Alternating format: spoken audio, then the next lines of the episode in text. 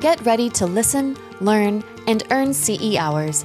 This podcast features content from an accredited CE activity provided by Colibri Healthcare. Visit elitelearning.com slash podcasts for accreditation and disclosure statements and instructions on how you may be able to earn CE credits. What we want to see is drivers, and those are two different things. So they're tired, they're burned out, they're they're leaving the profession, they're exhausted. Not just nurses, physicians, pharmacists, the list goes on. So that's why we've got to challenge those underlying beliefs that we have in healthcare um, that are just not working for us at all. And one of those is you can make decisions from above and, and push them down, and they're good decisions. When we've got to move to involving the people who do that work in the decision making process, that is a fundamental assumption that needs to be put out there. And, and that changes our structures, that changes so much. That's how we'll get to a more resilient workplace. Welcome back to part three of our podcast series on building your own credibility on and off the team with Kathy Scott and Bridget Sarikas. They are co authors of Stupid Gone Viral. Welcome back. Thank you. Great to be here. And I am Leanna McGuire, your host for this podcast series. And today we're talking about risk, which could be a risky topic. But we're we're talking about risk and how it contributes to credibility on and off the team. So, who would like to kick us off on this topic? It's a good one. I'll give it a, a shot. Give, give it, it, a go. go. All right. Yeah, risk. I mean, it's everywhere. I don't know if you've noticed. Mm-hmm. Um, and uh, we don't always see it until we're in it, uh, mm-hmm. unfortunately. But uh, just, I think the last several years, we've learned um, how risky the systems that we work in are. Well, they that yes. those systems really failed us, yeah. and um, created problems uh, that were difficult to manage. But we also experienced a lot of risks in our personal lives over the last several years. So it's a really important topic right. for us to um, talk about today. Okay. Reliability. Yeah, I think it's I think I was just going to say, I think um, risk is so important, but also how we react to that risk is equally as important. So um, should be should be an interesting conversation. Yes, absolutely. So it sounds like a reliability issue when you're talking about, for ex- the examples of the last couple of years and the system and how it didn't really support us through. Uh, everything we went through. Can you elaborate on that reliability and how it contributes to credibility? I mean, I can assume based on what you've said. Yeah. But. Well, mm-hmm. just just think about, you know, reliability is is getting the same results every time. That's what reliability is. And of course, you want those to be positive results every time. And I think what we have been experiencing is we keep doing the same things over and over and are not getting the same results. And yet we continue to do that because it's more comfortable. We're right human beings are pretty risk averse. Uh-huh. And and so we tend to err on the side of doing what we've always done. And um, it takes us a long time often to recognize I, I got to stop doing that. But that uh-huh. means you have to start addressing those risks that have, you know, reared their head um, in the system um, that you work in um, and that means you have to change your behavior also. I mean, when you address risks and behave differently, um, it has a personal impact. And that's kind of tough to do. It is. It is. Yeah, I think we, we've often seen, as Kathy mentioned, that um, we tend to revert back to whatever is status quo uh-huh. because it's so easy. It's what we knew for so long. And just going back there takes away a lot of anxiety. And um, we like to say the status is not quo. So if people could start thinking that way, it would be a lot better. So as a leader, it's important to be adaptable, is what I'm hearing. Yeah, as a leader, as a employee, as a parent, as a anything. Right. Good um, point. just think about the d- dinosaurs. They did not adapt fast enough. So, um, we have, and if we want to survive and actually thrive, we need to, one, be able to anticipate the risks out there and look for them. So that means we got to be aware. And then when they start coming at us, we have got to do something with them. So, you know, how can we adapt our behavior or our systems um, to to have a better outcome, and that requires being conscious about it and taking on um, some problems that might be really uncomfortable. So, healthcare. Let's talk about healthcare for a minute. Let's. Uh, lots of risks in the system, Mhm. and um, we often just keep our head down looking at the short term without thinking about the longer term impact and can get into all kinds of problems. And I do a lot of investigations of errors that harm patients and have so many examples there. But um, so for people to stop the line or speak up, uh, those are Uh. those are taking on the risks and putting some risk on yourself. Can be tough. Sure. Yeah. Yeah, that could be very tough. I, think adapting though and changing, and the older we get, um, the harder that sometimes becomes for individuals. So I think, you know, when you can do that in small ways to start adapting or changing your behaviors, you know, you don't have to change overnight. It's it's impossible. Um, realizing that just those very small ways that you change behaviors or you adapt um, can be very helpful to a situation and be willing to do that. Um, you know, start small it'll work. It'll be helpful. Yes, Yeah. uh, proactive. I, I was just thinking when you were saying about you see the risks coming and you start to develop a plan for that. So it's more proactive than reactive. Yeah, that's the ideal, and and you know, in high Sure. reliability organizations are that that are consistent in their good outcomes. Um, they're they're paying attention to day to day operations. They're paying attention to the risks in their midst, and when people bring them up, they're finding ways to address them quickly versus just let them, you know, simmer below the surface. And and too often, you know, we normalize the bad behavior and we ignore it, the shortcuts that are going on, and we don't do anything about it until there's a really bad outcome. And then whack, um, the person who happened to be the unlucky one um, gets punished in some way. And that's no way to um, build uh, your organization or a culture of uh, where people are willing to take on the tough problems that we're facing today. So we have Sure. to counter that. Yeah, I think you see also see that you know even beyond healthcare, you see that in the accounting and finance areas. You see that in the news almost every day. Someone starts out something small in an organization and defrauding the organization, and then before you know it, it becomes huge. And then you know you've got an Enron or you know many of the uh, famous cases that are out there. It happens all the time. Yeah. So we're not talking we're not talking adapting in um, illegal or um, negative ways, which is is what Bridget was just talking about and what I was talking about. We adapt, we do a workaround. Um, we're we're we're going for a better incentive. We take shortcuts and and then we get in trouble. We're talking about adapting so that we can be more resilient, which means we end up being in a stronger, better place. And those are two different um, uh, outcomes Yeah. that we're looking at here. Sure. One, I th- I think one of the important things there that is is critical to that is the learning component, because in there, as we're adapting, as we're changing, there will be failures. There'll there'll be some kind of misstep along the way, um, and as leaders, it's really important to help our staff learn from that. And um, and I think that that when you can when you can experience that learning component and not be punished for that failure, that can that can go a long way to helping you enhance your risk, um, your risk appetite. Sure. Good point.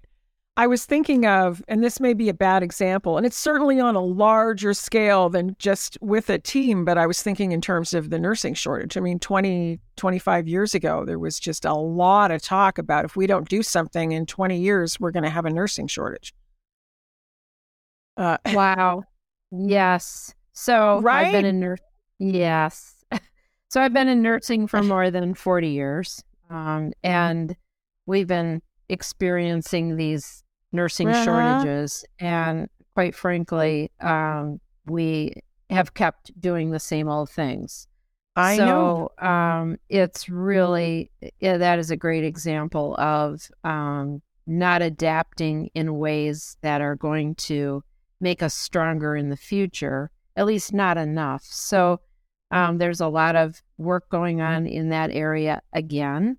Um, personally, I'm working on a grant, uh, large grant, to increase the pipeline of nurses in my state.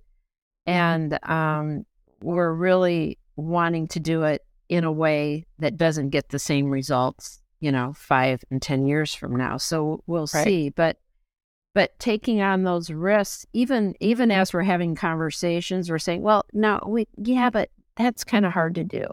Yes, it is. yes, it is. Um, but it, it, it, it's right. something we really need to get intentional about and adapt in ways that that move us to a stronger position. Yeah. Yeah.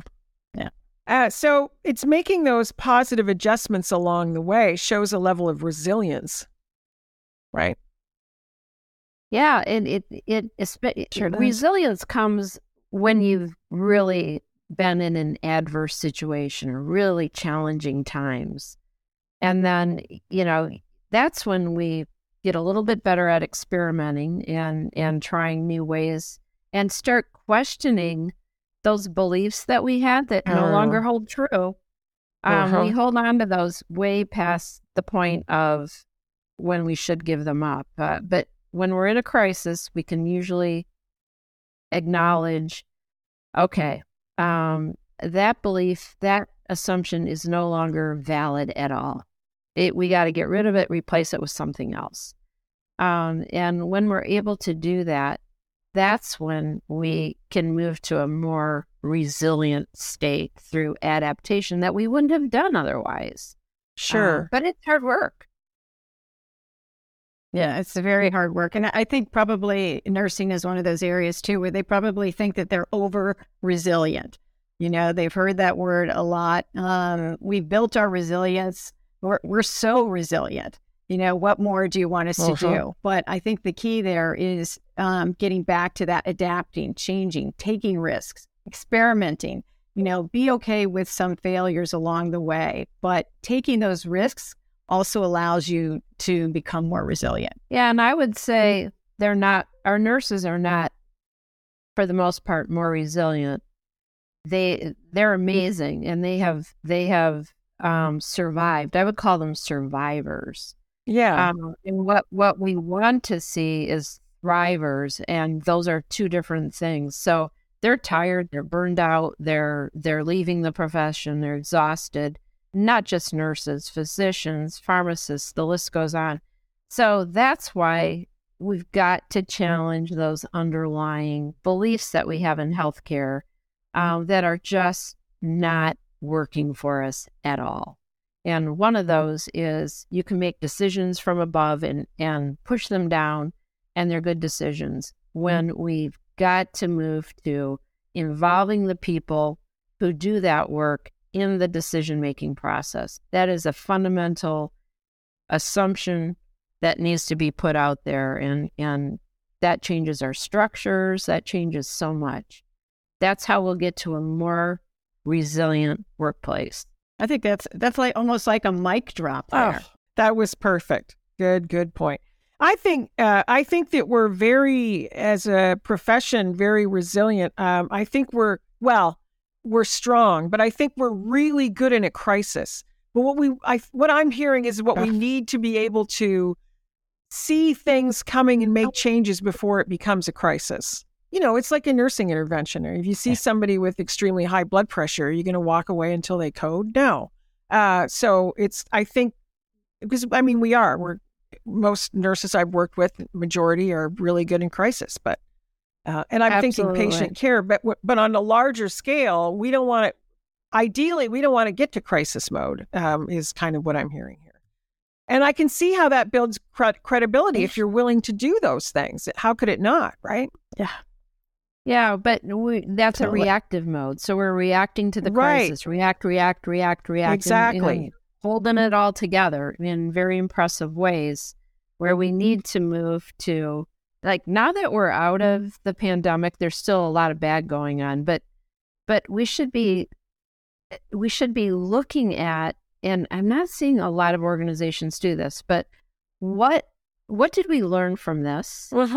And so now, how do we adapt our current structures um, and our current processes, our current incentives, our current standards to in healthy ways that will make it easier um, to for people to do the right thing in the workplace.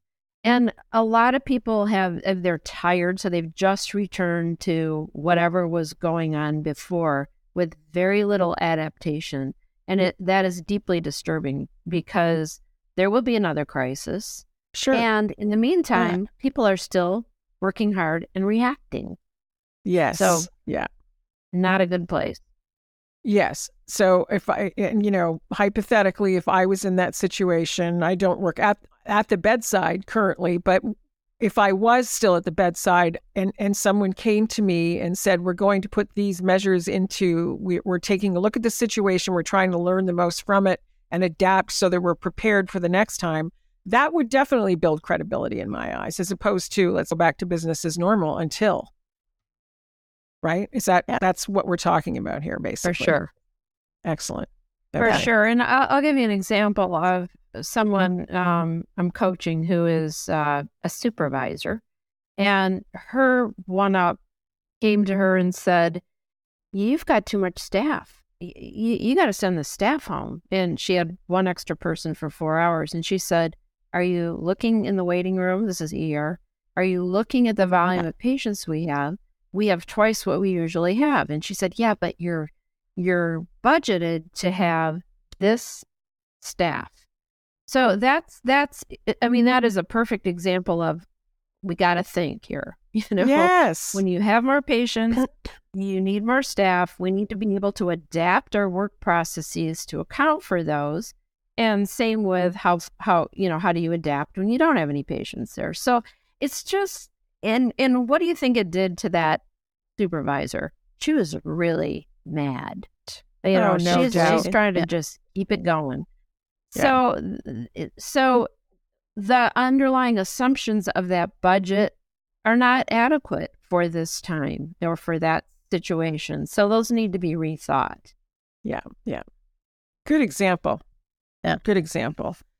So we're talking about let's talk about I I mean this is all a great conversation when you tie all three of the episodes in this series together and we talked about biases and trust and risk uh, and building credibility. I think it's just such a great discussion to help people get more of an understanding. Can we talk a little bit um, in general about success in the workplace? Can we pull all that together? You're building credibility. Uh, let's talk about that um, and moving forward, trying to move forward in our own professions. Definitely a connection between that credibility. Um, I'll I'll take a step. Please, yeah. Uh, it starts with this. It it starts with my mindset. You know, whether I'm uh, uh, at the point of service or um, manager or leader, and it, it really gets down to: Am I willing to look at current state, observe it, see it, see the risks, and learn new ways of doing business? I mean, that's really what we're talking about. And if I'm willing to actually admit what's going on and see it and admit that there are problems, then we can then we can start to experiment and get our arms around things.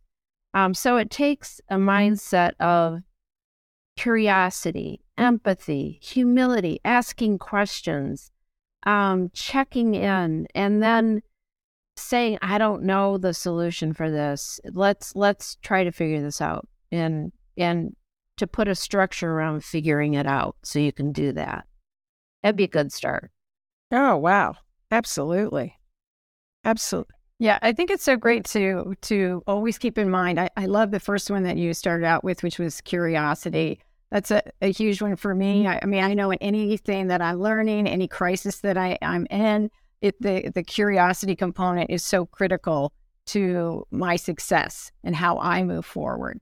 So I think that's important for everyone as they are building that credibility, you know, that resilience, you know, that trust. The curiosity factor is so critical to uh-huh. that. Talk to me about an unhealthy mindset. What does that bring? Anything? Wow. What, give me an example. What? Yeah, an unhealthy mindset is we don't want to look bad.